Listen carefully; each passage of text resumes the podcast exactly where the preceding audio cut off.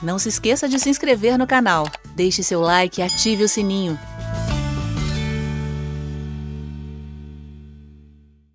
Então, gente, quando eu sou convidado para ministrar em alguma igreja e que eu tenho a oportunidade de falar sobre essas questões, mesmo que seja uma conversa informal num culto, onde eu possa expressar alguns pontos de vista que eu tenho sobre essa loucura, né, essa interpretação filosófica calvinista, é, não dá para a gente explorar tudo. É um culto de uma hora, no máximo uma hora e meia, né? às vezes é um seminário, a gente tem um pouquinho mais de tempo, mas não dá para a gente explorar todos os fundamentos, não dá para a gente estragar a interpretação calvinista da tulipa, né? porque até mesmo o tulipismo ele não justifica a ideia calvinista.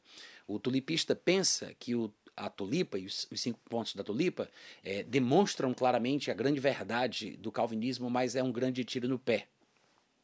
E nem sempre dá para a gente fazer isso. Então a gente faz aquela administração assim mais rapidamente. Eu estou vendo aqui, viu, Brighton, a sua resposta. Valeu, obrigado.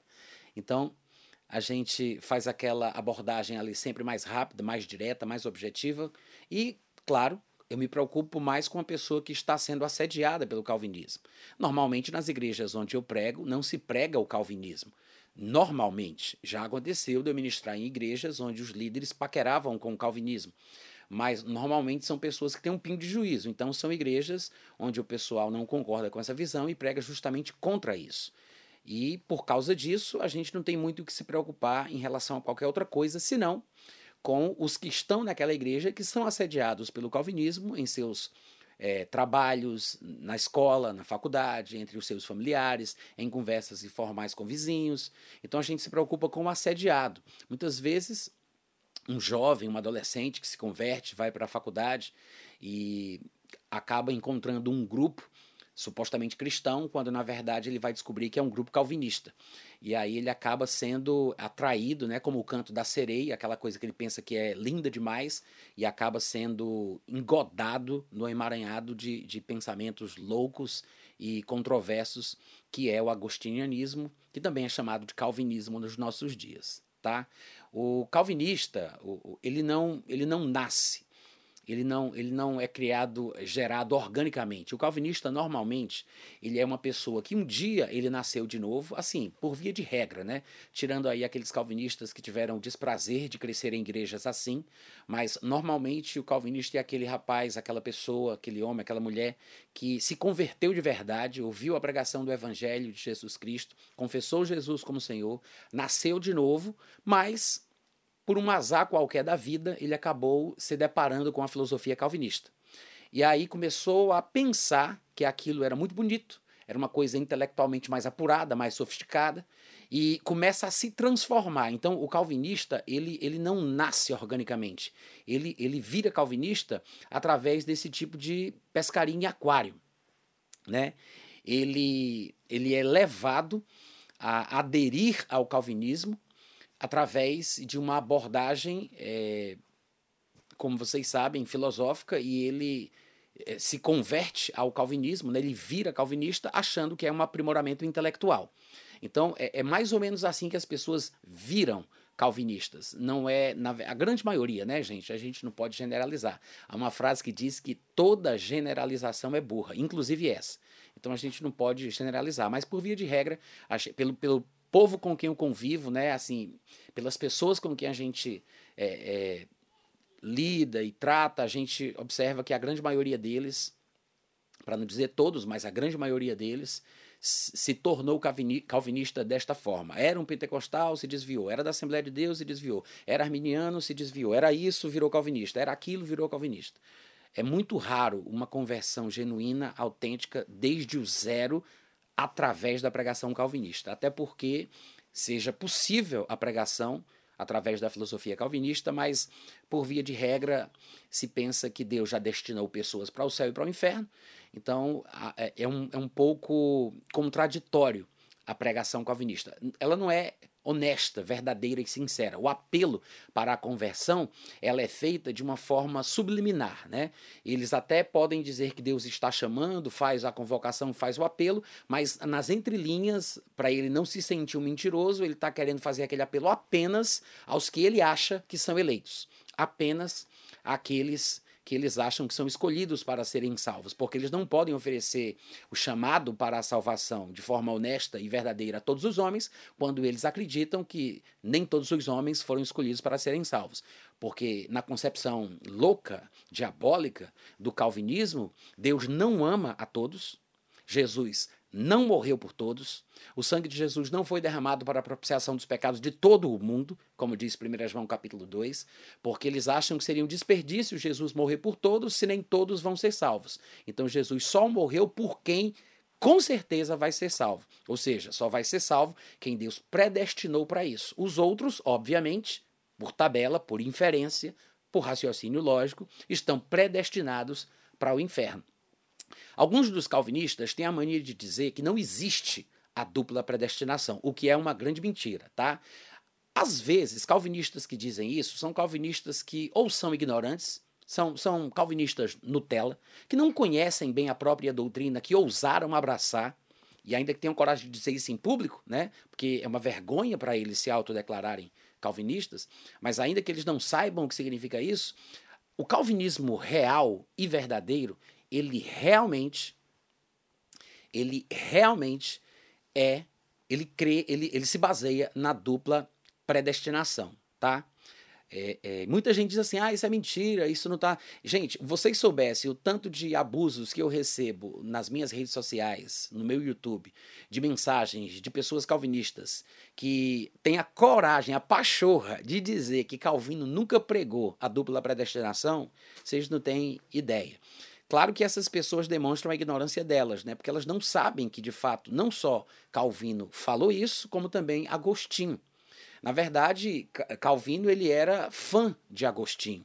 Agostinho na sua fase mais extremista, né? Porque Agostinho ao longo da vida ele ele foi mudando a sua concepção em relação a muitas coisas. E ele uma vez já foi literalista, depois virou alegorista, e ele cria de uma forma, cria no livre-arbítrio, depois passou a crer de outra. Então, ele, ele foi mudando ao longo dos anos. A sua forma mais extremada é exatamente a forma admirada por Calvino. E é exatamente por isso que Calvino não somente propagou, replicou as suas ideias, pensamentos e sentimentos, como ele fez as mesmas coisas que Agostinho fazia. Ele também matava como Agostinho matou. O, o que Agostinho ele fez pela igreja cristã foi basicamente implantar as sementes do, do despotismo, do totalitarismo, da inquisição e da espécie e, de, e, dessa espécie de cristianismo que mata em nome de Deus, né? Que coloca o outro que pensa diferente de mim no banco do réu e executa até a morte. E é exatamente esse tipo de Agostinho que Calvino admirou e reproduziu na sua vida. E claro, Agostinho, é, é, Calvino e muitos outros também eram homens inteligentes. O fato de ser um homem inteligente não aprova a forma dele pensar sobre as coisas da vida e nem a sua interpretação sobre a Bíblia. Gente, vocês têm que entender que pessoas inteligentes nós encontramos em qualquer lugar do mundo. Tem gente inteligente que não é crente, mas que cita a Bíblia como se fosse. Você poderia ver uma palestra de uma pessoa que se diz cristã, que não é necessariamente novo convertido, que não é nascido de novo, que não é cristão, que não confessou Jesus como Senhor, mas você poderia ver uma palestra de uma pessoa inteligente assim, citando a Bíblia como se fosse um, um evangélico. É possível você ver, eu não vou citar nomes, mas vocês sabem de intelectuais mesmo em nossa nação que podem citar a Bíblia, né, de quais salteado, passagens da Bíblia, textos da Bíblia, conhece os paranauês da teologia, sabe é, é, interagir com um teólogo, com um pastor, quase de igual para igual. Na cabeça deles é como se fosse de igual para igual, porque para muita gente a exposição da Bíblia é simplesmente uma palestra. Né? Muitos evangélicos, infelizmente, também estão nesse mesmo nicho, que pensam que pregar a Bíblia é dar uma palestra, quando eles não entendem que, na verdade, é uma questão de chamado, de unção e de é, capacitação divina. A pessoa pode ter um chamado para pregar a palavra sem necessariamente ser um erudito em grego, ser um erudito em hebraico. A pessoa pode não ter um PhD em divindade, pode não ser o maior diabologista do Brasil, mas a pessoa tem um chamado, é um pedreiro, é um pescador, é uma pessoa simples, comum do povo e ser ungido ungido para pregar o evangelho. O maior número de pregadores que nós temos na história do cristianismo não eram homens intelectuais ou eruditos. Embora o próprio Paulo, que era um erudito, né, fazendo aí parte das exceções, O próprio Paulo diz que Deus não chamou a muitos de grande posição. E Deus parece fazer de propósito, escolher os loucos para envergonhar os sábios. Há muitos textos que demonstram esse princípio divino. Talvez para que a glória não fique na capacidade humana de se expressar, de articular, de argumentar, né? mas a glória seja voltada toda para Deus. Isso não vem ao caso. O fato é que, que os calvinistas nem sequer sabem a própria história do calvinismo. Eles não conhecem os fundamentos teóricos e doutrinários do calvinismo. Não que nós precisemos fazer isso, tá, gente? Não estou aqui ninguém incentivando a estudar, por exemplo, as institutas da religião calvinista. Não estou instigando ninguém a fazer isso. Pode, é uma coisa interessante. Se você é um pregador e você gostaria de conhecer a fundo o assunto para poder debater, discutir ou ter bases do porquê isso é diabólico e não é de Deus, você pode fazer isso. Mas não há necessidade de você perder o tempo da sua vida estudando esse tipo de coisa. Se você quiser, você só estuda a Bíblia, o Novo Testamento e os livros que realmente prestam. Não há limites para se escrever livros e você não vai ter tempo na sua vida para ler todos eles. Então, se você acha que está perdendo tempo, se você não tem capacidade para poder lidar com isso sem ficar abalado, sem sem você se desestruturar emocionalmente, se isso vai confundir a sua cabeça, joga isso longe, não pega nisso, não se envolve com isso, porque não vale a pena. Tem muitos outros livros melhores para você ler sobre essa questão do fatalismo, do determinismo, do despotismo evangélico e toda essa linha que os calvinistas também defendem tá? Porque o calvinismo não é a única religião que é partidária do totalitarismo e do fatalismo, do determinismo divino. Embora eles não gostem destas palavras, ninguém é burro e idiota para engolir as palavrinhas bonitas que eles gostam de usar para falar sobre essa filosofia diabólica que eles defendem, tá bom? Agora, é, é, verdade que Calvino defendia a dupla predestinação? É a mais pura verdade. E Calvino não defendia a dupla predestinação porque ele tivesse sido é, é, é o, o, criador dessa ideologia, quem inventou essa doutrina. Não. Calvino ele estava apenas repercutindo, replicando a mesma filosofia agostiniana a mesma filosofia agostiniana, tá? Agostinho também cria na dupla predestinação. E quando falamos de dupla predestinação, para ficar bem claro, nós não estamos falando da dupla predestinação por, por tabela. Não é porque Deus predestina alguns alguns para serem salvos e para o céu, que os outros, consequentemente, acabam estando no grupo predestinado para o inferno. Porque se Deus não predestinou alguns daqueles para o céu também, automaticamente, por não terem sido predestinados para o céu, estão predestinados para o inferno. Isso é lógica, né? É um, quem tem um pingo de juízo entende que quem não foi predestinado para o céu, automaticamente está predestinado para o inferno. Mas nem é isso. Nem é isso que eu estou falando aqui. Eu estou falando que, que Calvino ele dizia com todas as letras, embora muitos calvinistas nem sequer saibam disso, ou tenham vergonha de admitir e tentem se distanciar desse conceito, dizendo-se calvinistas moderados, se é que essas duas palavras combinam na mesma frase, né? Calvinista moderado é um negócio meio sem sentido. Mas os calvinistas moderados são aqueles que gostam de dizer que quem prega a dupla predestinação é hipercalvinista. É muito comum você encontrar esses calvinistinhas por aí metidos a intelectuais dizendo: ah, você está batendo no espantalho, você está criticando o hipercalvinismo. Isso não é o calvinismo, porque o hipercalvinismo é que prega a dupla predestinação. Tolice, gente tolice, pura mentira ou ignorância, né? Se não for desonestidade, é pura ignorância. Porque na verdade, o verdadeiro calvinismo, não esse calvinismo Nutella de internet, tá? Eu tô falando, o verdadeiro calvinismo é aquele que crê e que prega a dupla predestinação. Tanto Deus teria destinado pessoas escolhidas a dedo para ir para o céu, como Deus decidiu criar alguém só para mandá-la para o inferno para poder mostrar que ele tem poder de fazer isso. Ou seja, para a sua glória, né? Usando aí as palavras de Calvino. E eu quero mostrar para vocês aqui, nos termos de Calvino, o que é que ele tem a dizer para tem para dizer sobre isso. A gente não vai perder tempo aqui falando do que Calvino falava, porque não interessa para a gente, né? Mas apenas por amostragem, eu vou separar alguns textos aqui das institutas da religião calvinista e eu vou mostrar para vocês algumas coisas que ele diz. Por exemplo, no volume 3, eu estou citando aqui a obra em três volumes, né, porque tem mais de uma edição das institutas de Calvino, mas aquela que vem em três volumes no volume 3, no capítulo 21, na seção 5, Calvino diz assim: Chamamos predestinação o eterno decreto de Deus, pelo qual houve por bem determinar o que acerca de cada homem ele quis que acontecesse. Pois ele não quis criar a todos em igual condição. Ao contrário, ele pré-ordenou, presta bem atenção, uns a vida eterna e a outros para a condenação eterna. Esse é o Deus calvinista, tá? Presta bem atenção. Para aqueles calvinistinhos de Lutela que pensam que isso é hipercalvinismo, aí eu pergunto para eles: será que Calvino era calvinista? Hein? O que diabo é isso aqui? Calvino era calvinista? Porque é ele quem diz isso. Tá? Continuando a leitura das institutas da religião calvinista. Ele diz: Pois ele não quis criar a todos em igual condição, ao contrário, ele pré-ordenou uns à vida eterna, a outros ele pré-ordenou para a condenação eterna.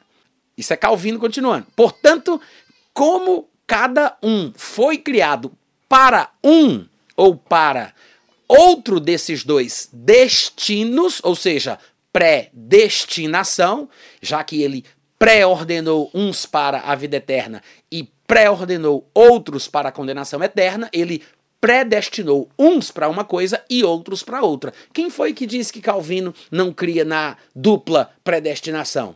Hein? Só um ignorante, né, que não conhece as institutas, que ousa defender em público só para passar vergonha porque quer se distanciar do conceito que eles criam, que chamam de hipercalvinismo, para se auto-apresentarem como calvinistas moderados, como se essa porcaria fosse possível de existir, né?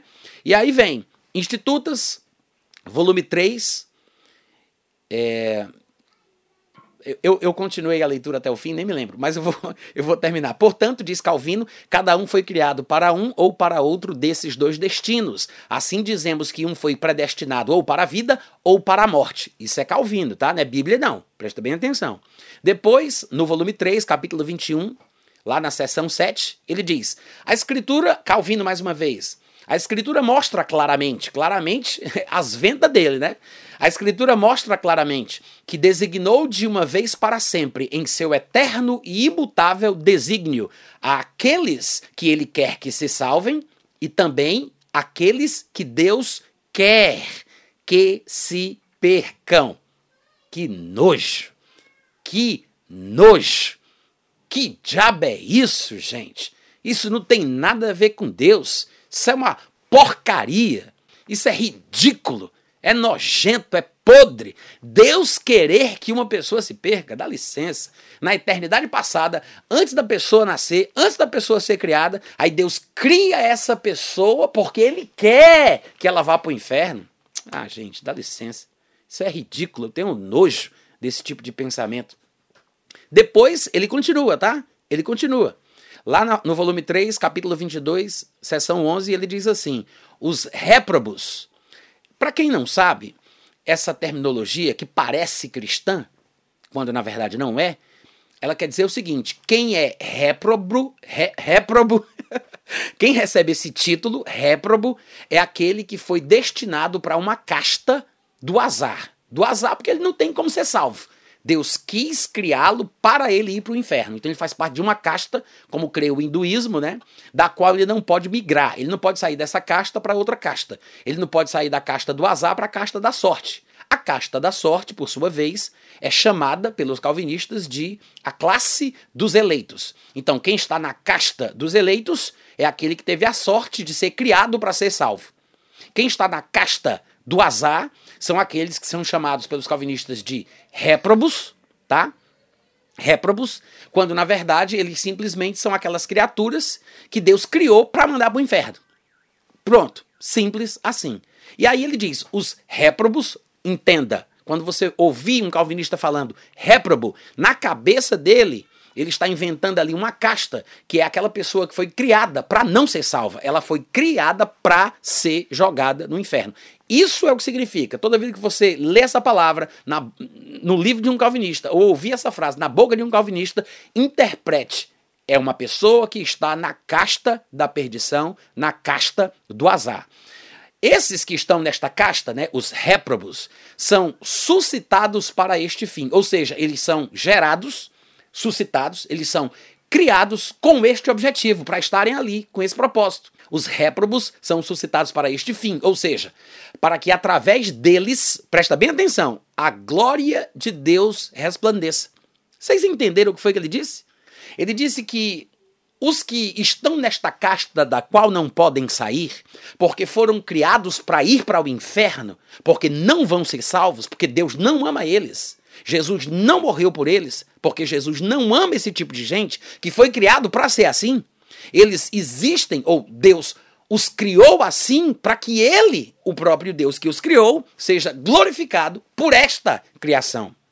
Olha se isso não é diabólico. Aí ele continua: para que a glória de Deus resplandeça. Portanto, se não podemos assinalar outra razão porque Deus usa de misericórdia para com os seus, que não são estes, porque estes não fazem e nem podem fazer partes dos seus, né? Não podem fazer parte dos seus. Ele diz: portanto, se não podemos assinalar outra razão porque Deus usa de misericórdia para com os seus, a não ser porque assim lhe apraz, tampouco disporemos de outra razão porque ele rejeita e exclui aos demais, estes tais chamados de réprobos, que estão na casta do azar, ele está dizendo que não tem outra razão, porque Deus rejeita e exclui aos demais, senão pelo uso deste mesmo beneplácito, ou seja, por causa que isto dá prazer a Deus. Dá prazer. Ele disse: Portanto, se não podemos assinalar outra razão porque Deus usa de misericórdia para com os seus, que fazem parte de uma outra casta, a casta do povo que tem sorte de ter sido criado para ser salvo. Ele disse: se não conseguimos explicar o porquê que Deus usa de misericórdia com estes, tampouco disporemos de outra razão, porque Deus rejeita e exclui os demais. Ou seja, por que Deus usa de misericórdia com os que tiveram a sorte de nascer na, caixa, na casta certa? Porque ele assim se apraz, porque isto lhe apraz. Ou seja, Deus tem prazer porque Deus tem prazer de abençoar os seus, de ser misericordioso para com os que ele criou para serem salvos, porque ele criou alguns para ele amar e criou outros para ele odiar. E por que que Deus então faz isso com aqueles que são da casta do azar? Porque ele tem prazer. Porque ele tem prazer. Do mesmo jeito que ele tem prazer em amar os que foram criados para estar na casta da sorte, ele tem prazer em colocar pessoas na casta do azar. É isso o que Calvino diz, tá? É isso o que o grande iluminado Calvino diz. Agora, não para aí.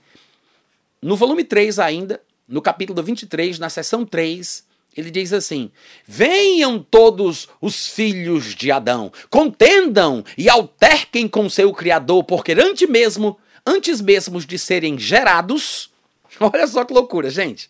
Olha que coisa diabólica. Ele diz: porque antes mesmo dos filhos de Adão serem gerados, foram predestinados à perpétua miséria pela sua eterna providência. E aí? É o diabo purim falando, não é? É Satanás em pessoa falando, não é? Hein? Não é o cão, não, dos infernos falando? Diga aí. Isso aqui nunca foi Deus. Nunca foi o Espírito Santo. Nunca. Isso aqui é demônio puro. Puro. Coisa diabólica, nojenta. Isso é satânico. Como é que uma pessoa tem a coragem de abrir a boca para falar isso? Contendam, filhos de Adão, com o seu Deus, fiquem com raiva dele, discutam com ele, porque antes de vocês nascerem, vocês foram predestinados para uma miséria eterna. Dá licença, né, gente? Eu tenho um pingo de juízo. Isso é, um, é, uma, é uma afronta à inteligência do ser humano que Deus criou à sua imagem e semelhança. Só um idiota, um burro, pode cair numa conversa imbecil dessa. Pelo amor de Deus. Como é que fica a Bíblia? Como é que fica o Novo Testamento? E este Deus a quem Jesus expressou através da sua própria vida? Cadê o Deus amoroso, o Pai que deseja que todos os homens sejam salvos e cheguem ao pleno conhecimento da verdade. Cadê esse Deus? No calvinismo ele não existe, tá? No calvinismo ele não existe.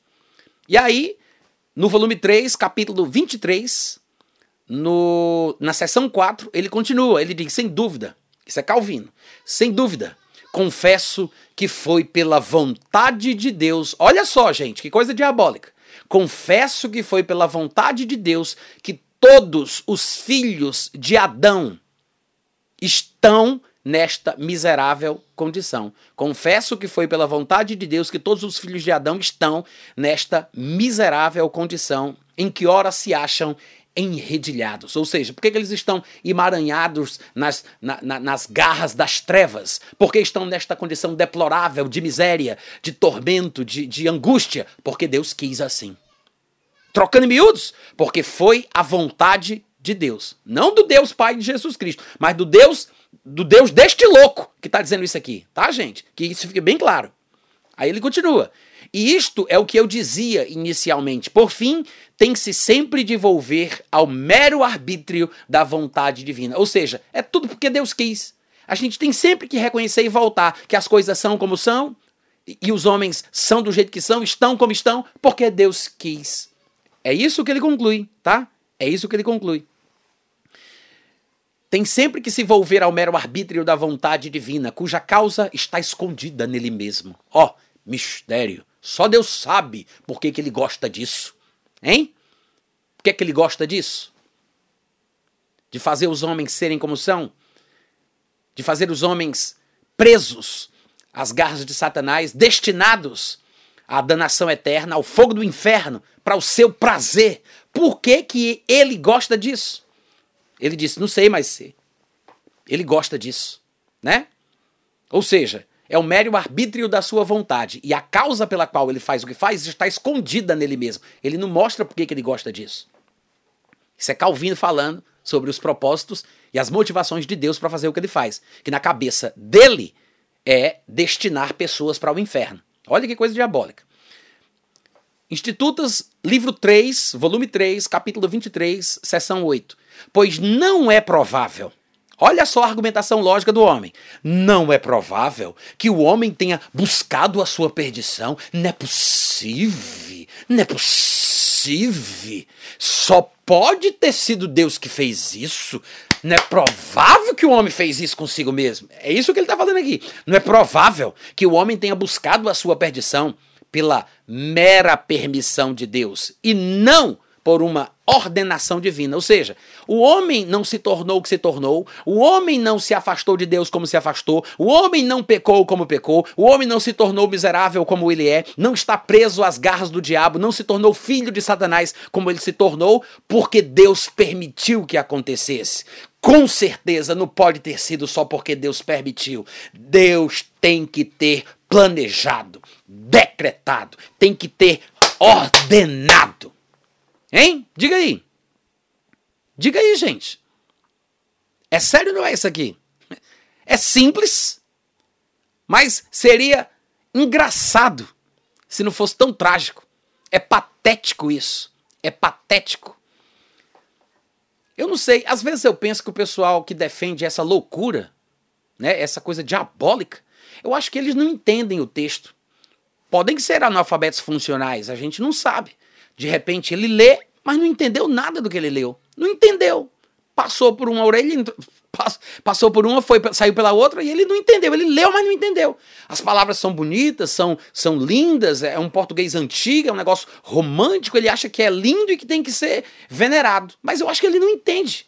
Eu acho que ele não entende o que significa isso aqui. Porque se ele, se alguém interpretasse para ele, eu acho que ele teria vergonha, em primeiro lugar, de defender isso quando ele sabe que isso está nas institutas, né? Porque muitos deles não sabem. Muitos deles não sabem. Mas quando eles descobrem, ou negam, ou fingem que entendem, ou simplesmente dão de costas, né? Dão de ombros. Porque não é possível que um ser humano normal, em sua, em sua perfeita saúde mental, em seu perfeito juízo, vá concordar com uma porcaria dessa. Não é possível. Não é possível. Qualquer cristão que tem um pingo de conhecimento da Bíblia, como uma revelação progressiva, que está bem familiarizado com a verdade e a doutrina do Novo Testamento, uma pessoa não cai numa esparrela dessa, gente. Ela não se deixa levar por palavras bonitas. Intelectualidade humana, sabedoria humana, isso não vale porcaria nenhuma. Não vale porcaria nenhuma comparada com a palavra de Deus, tá? E aí, para concluir essa sessão, né, ridícula das institutas, para os que ousam dizer que Calvino não pregava a dupla predestinação, no volume 3, capítulo 23, seção 8 ainda, ele diz: O primeiro homem, pois, caiu porque o Senhor assim julgara ser conveniente. É, olha aí. O, o Senhor julgava que isso era conveniente. Foi por isso. Foi por isso que o primeiro homem caiu. Por que, que Adão caiu? Porque Deus quis. Troca de miúdos? Foi porque Deus quis. Deus julgou conveniente, né? Para os seus planos, ele estava ali mal comunado com Jesus e com o Espírito Santo. ele tinha ali um, um plano, né? Debaixo, do, debaixo dos panos ele tinha ali um plano secreto. Porque afinal de contas ele queria salvar o homem. Mas como é que ele podia salvar o homem se primeiro ele não destinasse o homem à queda? Então, para que o homem pudesse ser salvo, ele teria que primeiro cair. Então Deus o faz salvo, mas com um plano debaixo dos panos que destinaria o homem à queda, para que finalmente ele mostrasse a sua bondade, salvando para a sua glória. Olha só que nojento, né? Olha que nojento. Pois é, o primeiro homem, diz Calvino, caiu porque o Senhor assim julgara ser conveniente. Porque ele assim o julgou, a gente não sabe. Cadê o inteligentão que quer ler a mente de Deus? Hein, gente? Cadê o inteligentão que nessa hora aqui não se pronuncia? Ele não está querendo adivinhar o que é que Deus pensa? O que é que Deus sente? O que é que Deus faz? Os propósitos de Deus? Por que, que ele agora não continua nessa mesma linha idiota de querer ler a mente de Deus e não diz por que foi que Deus fez isso? Agora ele inventa de dar uma de humilde e dizer, por que ele faz isso? Aí eu não sei. Outras coisas ele pensa que sabe, mas porque Deus fez, ele não sabe. Se mete a sabidão, porque ele não continua na mesma pegada, na mesma vibe, né? Mas aí ele vem com essa. Ah, porque ele julgou isso, aí a gente não sabe. É mistério, é oculto, né? Porque ele assim o julgou, nos é oculto. Entretanto, é certo que ele não o julgou de outro modo, senão porque via daí ser com razão iluminada a glória do seu nome. Podre! Nojento! Podre! Como é que pode, gente? Eu gostaria de entender como é que tanta gente inteligente, admirável, seres humanos que são até do bem, que têm uma índole boa, se deixam levar por uma idiotice dessa. Eu não entendo, gente. Eu não entendo. Sinceramente do fundo do meu coração, eu não entendo. Como é que pessoas inteligentes, pessoas do bem, de uma índole boa, se deixam levar por uma idiotice dessa? É muita incapacidade, é muita incapacidade de pensar por si mesmas.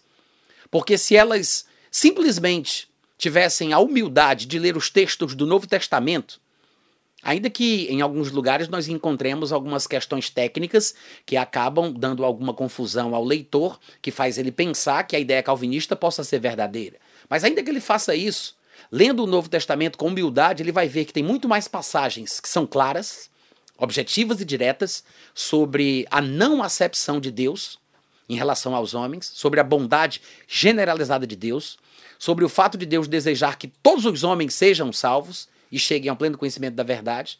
E os textos que são mínimos, que têm algumas dificuldades técnicas que podem ser solucionados, eles vão ficar em segundo plano. O problema é que esse pessoal, eles procuram qualquer texto que possa justificar a sua filosofia. Então, o que é que eles querem? Eles querem seguir a filosofia agostiniana, eles querem seguir a filosofia calvinista e aí procuram versículos da Bíblia para demonstrar que a sua filosofia eleita, a filosofia que eles elegeram para si, é verdadeira. Ou seja, usam a Bíblia para justificar os seus pensamentos e as suas ideias. Eles não mudam os seus pensamentos e ideias com a Bíblia. Eles caçam na Bíblia versículos que sejam úteis para provar que o que eles querem é verdade. É assim que eles fazem, infelizmente.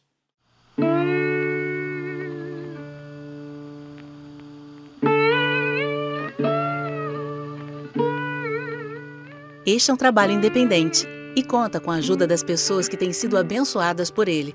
Se você quiser fazer parte do grupo de mantenedores desta obra, se informe das opções disponíveis na descrição deste vídeo. Agradecemos pela atenção e pelo carinho. Deus abençoe.